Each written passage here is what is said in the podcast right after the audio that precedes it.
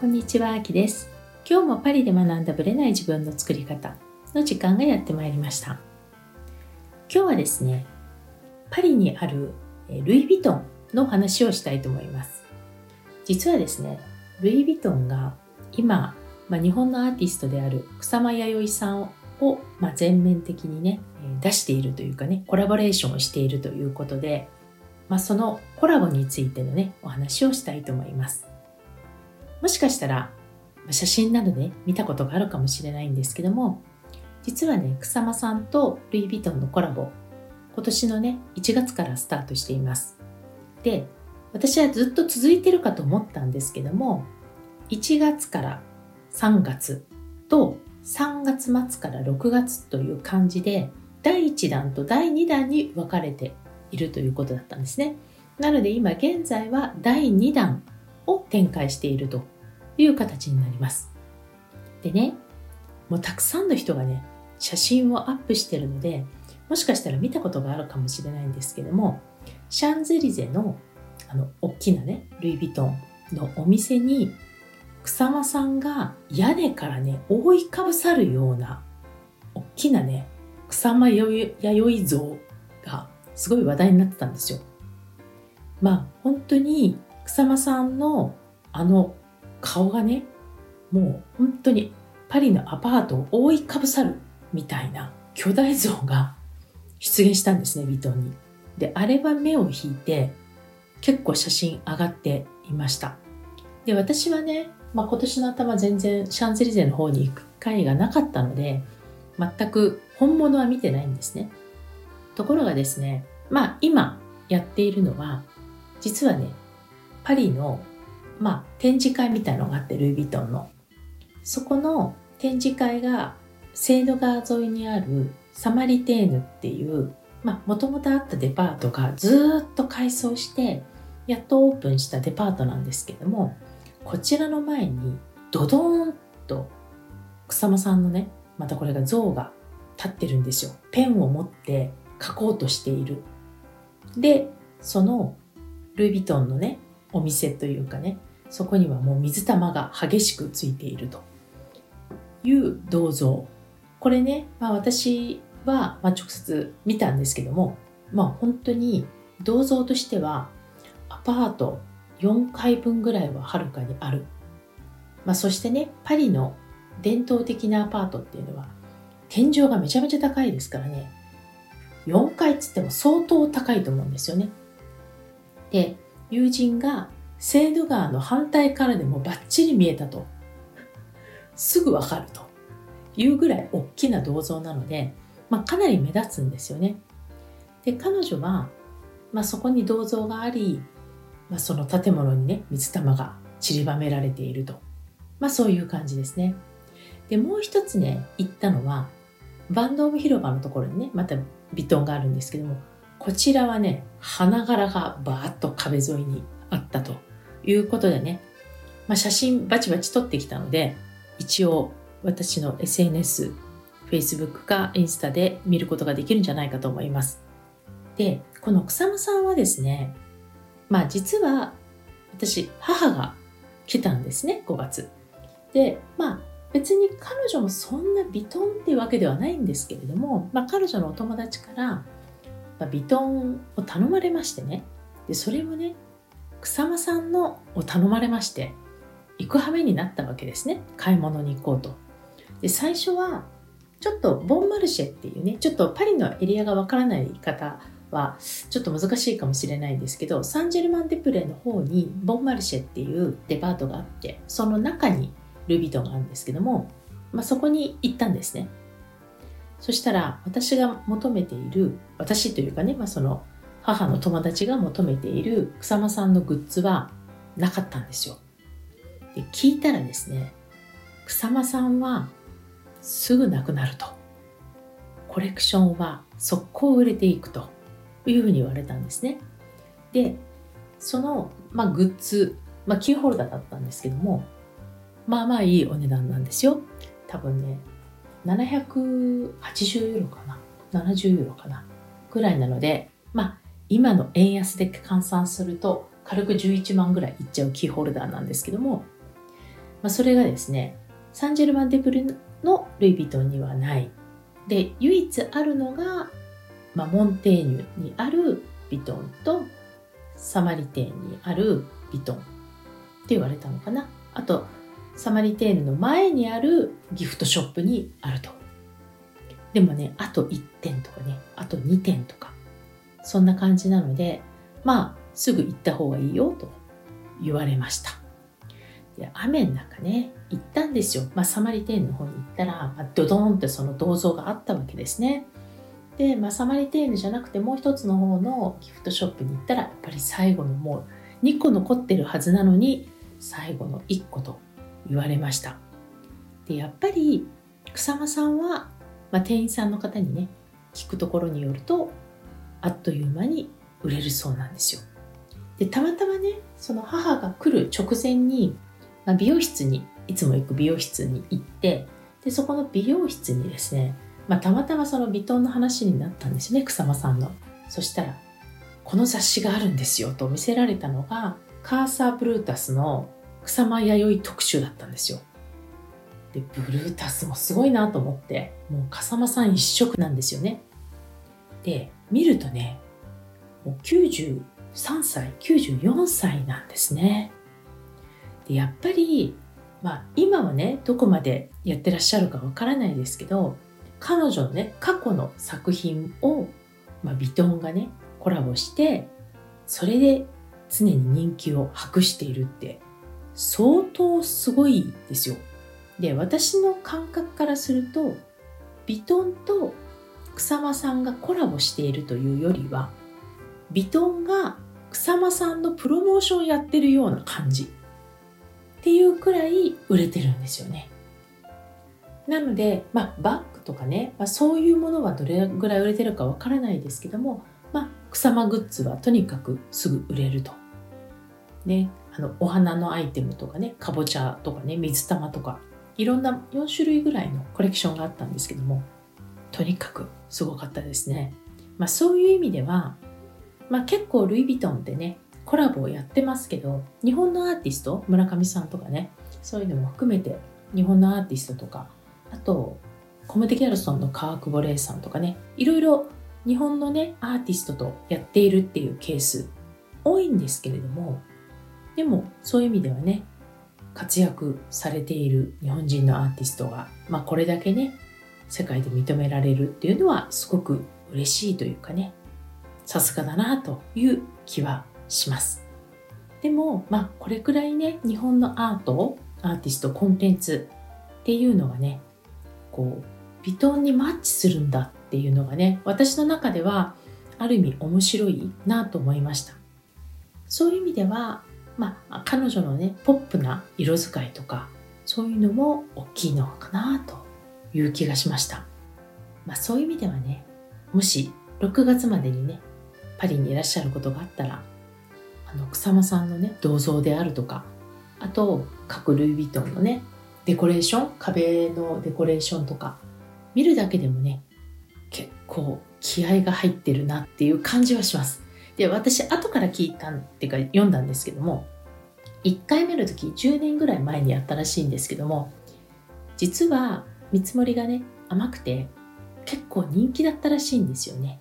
で、生産が追いつかなくて、あっという間に売り切れてしまって、結構もったいないことをしてしまったっていうのがあるからこそ、今回も大々的にやってるんではないかなと思いました。まあ、そういう意味ではね、こうパリを華やかにさせるデコレーションなのでもしご興味がある方は、まあ、まず写真で見ていただいてパリにいらっしゃることがあればよかったら是非本物を見ていただけたらと思います。それでは本編スタートです。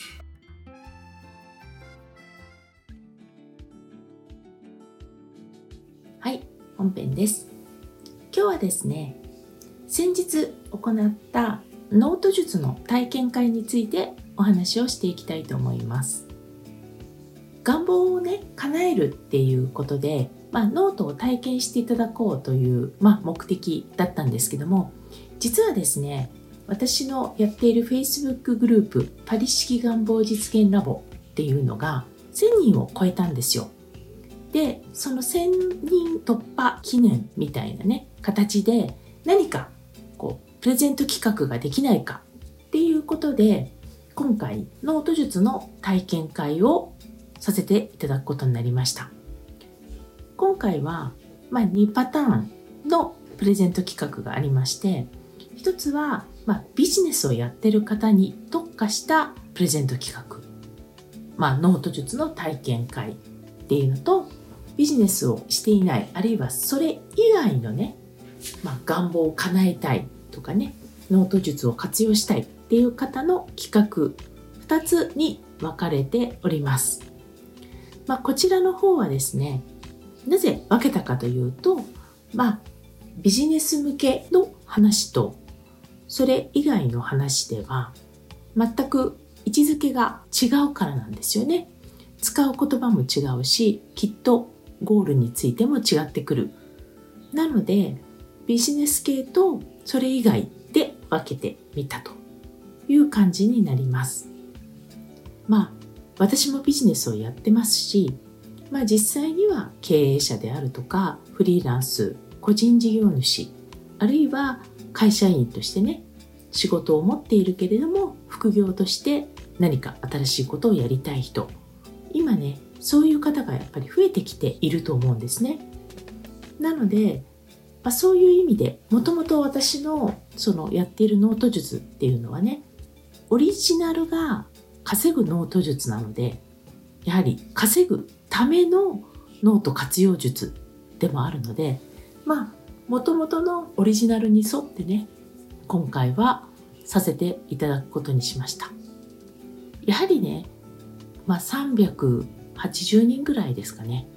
あの今までノート術をお伝えしてきたわけなんですけどもやはりうまくいってる人とうまくいってない人にはだんだん明確な差が分かるようになってきました。いわゆる勝ちパターンっていうのが分かってきたんですね。でこの勝ちパターンを抑えていてもねまあちょっとしたズレでね叶えないってこともあると思うんですけどこの2つが抜けていると必ずねうまくいくっていう保証はないっていうかねむしろうまくいってないというケースが多いんじゃないかなと思います。なのでその部分をね微調整するだけでも全然違うよと。いうところをねまあ私の過去のこの2年の経験の中から感じてきたことなどを伝えさせていただきました。やっぱりね願望を叶えるってビジネスだろうがそうでなかろうがやはり自分のゴールどこを目指したいのかっていうのがどこまで自分の中で明確になってるか腑に落ちているかっていうのはかなり大事なんですね。特にビジネスになってくるともっと大事になります。なぜかというとこう数字っていうのが出てきたり現実的にまあ、お金をいただく、ね、サービスを提供してお金をいただくっていう行為が入ってくるからなんですよね。なのでやはり具体的に実践的に何をやるかっていうのがもちろん分かっていることが大事なんですけどもでもそれにあたってのねやっぱ考え方視点こういったものがね非常に大事になってくるかなと思います。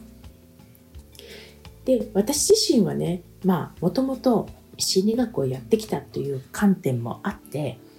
やはりそのマインドの部分っていうのが非常に大きな差を生むと思ってるんですよ。要はねゴールが本当に遠かったとしてももう本気でやりきるっていう意識マインドを持っていればそのゴールは遠くても全然問題ないんですよ。むしろこの調子で行こうみたいな感じで私も言えるんですけどもそれに対して自信がないとかね自分にはできないっていうもう前提を置いてしまってるとそれそのものがもう叶わない前提になってしまうんですよね。でそういうふうに考えてしまうとやっぱりこの自分がどういう思いでそのゴールに向かっていくかっていうのはもうスタート時点でかなり決まってきちゃう、まあ辛い話ではあるんですけどスタートでもう見えてしまうっていうところがありますで本気なんですって言っても実際その行動が伴っていないであればその本気は本音ではないかもしれないってことなんですよね。なのでこの部分を自分の中で軸として揃えていくっていうことが非常に大事になってくるんじゃないかなと思います。まあ私はね自分で自信がないって言うとかねできないんじゃないかって不安を常に抱えてる人がダメだとは思ってないんでしょ？全然。ただ本人がそこを変えていく意思がまずあるっていうことと、まあ、その変えていく意思をベースとなる自分に対する信頼感を培っていく意図意思があるかっていうのが大事なんですよね。自信がね今の時点でなくても全然いいんですけども自分の中で変えていくっていう意思表示がないとまあ脳はこれでいいんだなと思ってしまうわけなんですよ。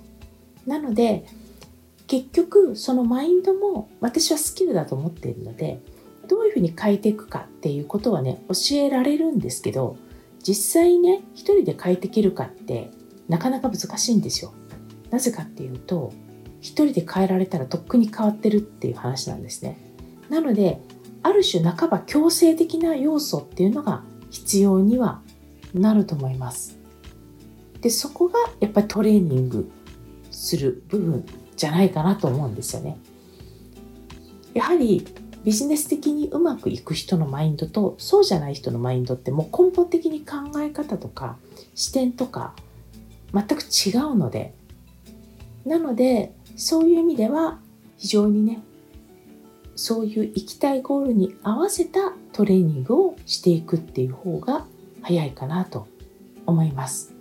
まあその他にもねマインドの話とか、まあ、あるいはそのゴールの設定の意味仕方みたいなところをね今日お話はさせていただきました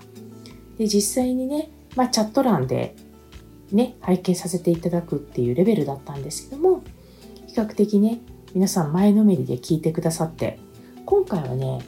Zoom に参加していたのは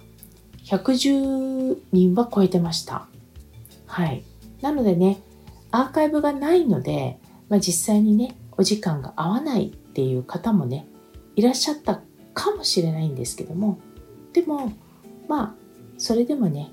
110人以上の方がね積極的に参加してくださったっていうのは非常にありがたいしプレゼント企画をした甲斐があるなと思ってます。で実際はねまあ来月6月になるとは思うんですけどもビジネス系以外の方のねプレゼント企画としてのこのノートの話をしていこうとは思ってます。でね前夜祭の中でもねちょっとお話ししたんですけどもやはりねこれからっていうのはやっぱり起きた出来事が大事じゃないんですね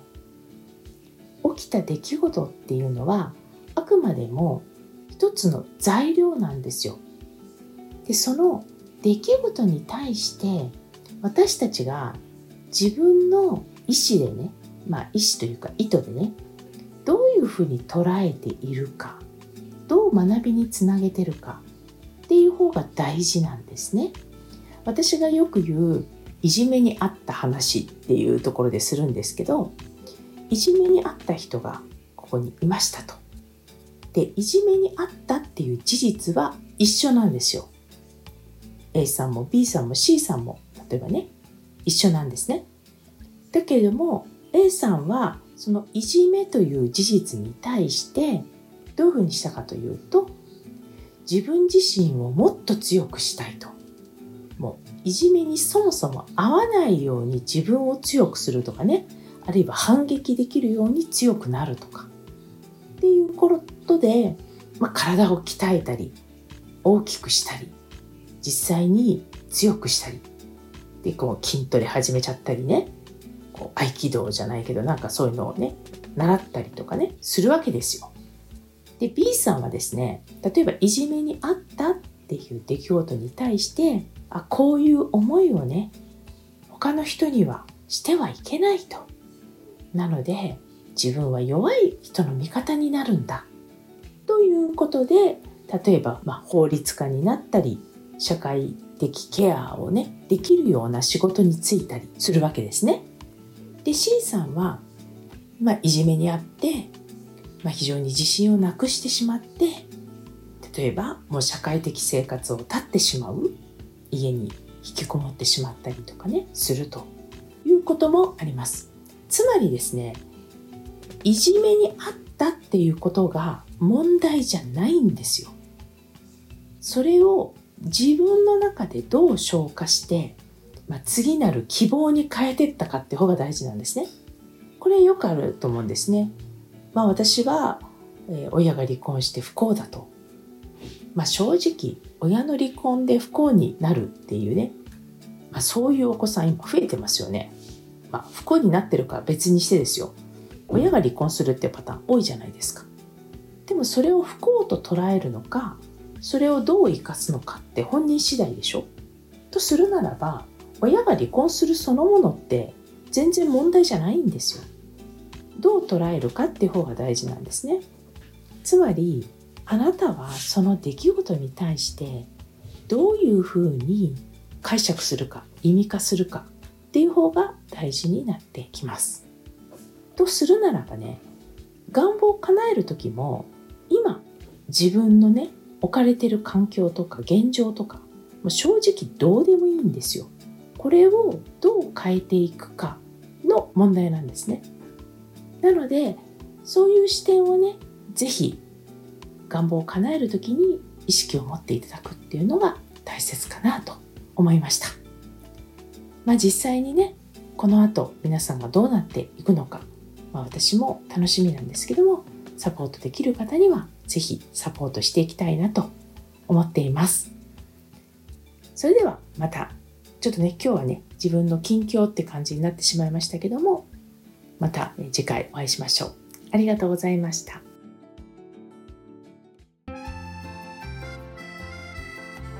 つも聞いてくださりありがとうございます。この番組は日本時間の毎週木曜日の夜配信されています。同じく木曜日日本時間22時から30分 Facebook グループのパリ式願望実現ラボというコミュニティで中間ワークのライブを行っています。こちらはノート術の実践ライブパリ式願望を実現するためのマインドという願望実現が加速するコミュニティです。アーカイブでももちろんいいのですが、ライブで参加されるとより効果が高いとの声をいただいています。時間が合う場合はアーカイブよりライブでぜひご参加ください。参加されるとノート術の教科書というプレゼントや他の特典もついてきます。パリ式願望実現ラボは概要欄のリンクからぜひご参加ください。よろしくお願いいたします。